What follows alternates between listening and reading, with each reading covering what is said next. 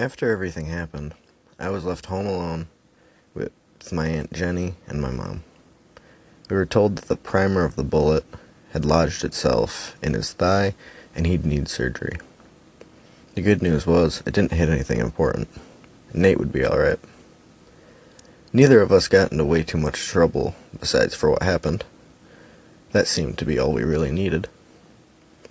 Nate and I weren't allowed to hang out for a few months, which was well deserved and understandable. Now, we joke about it and laugh about it because no one was seriously hurt.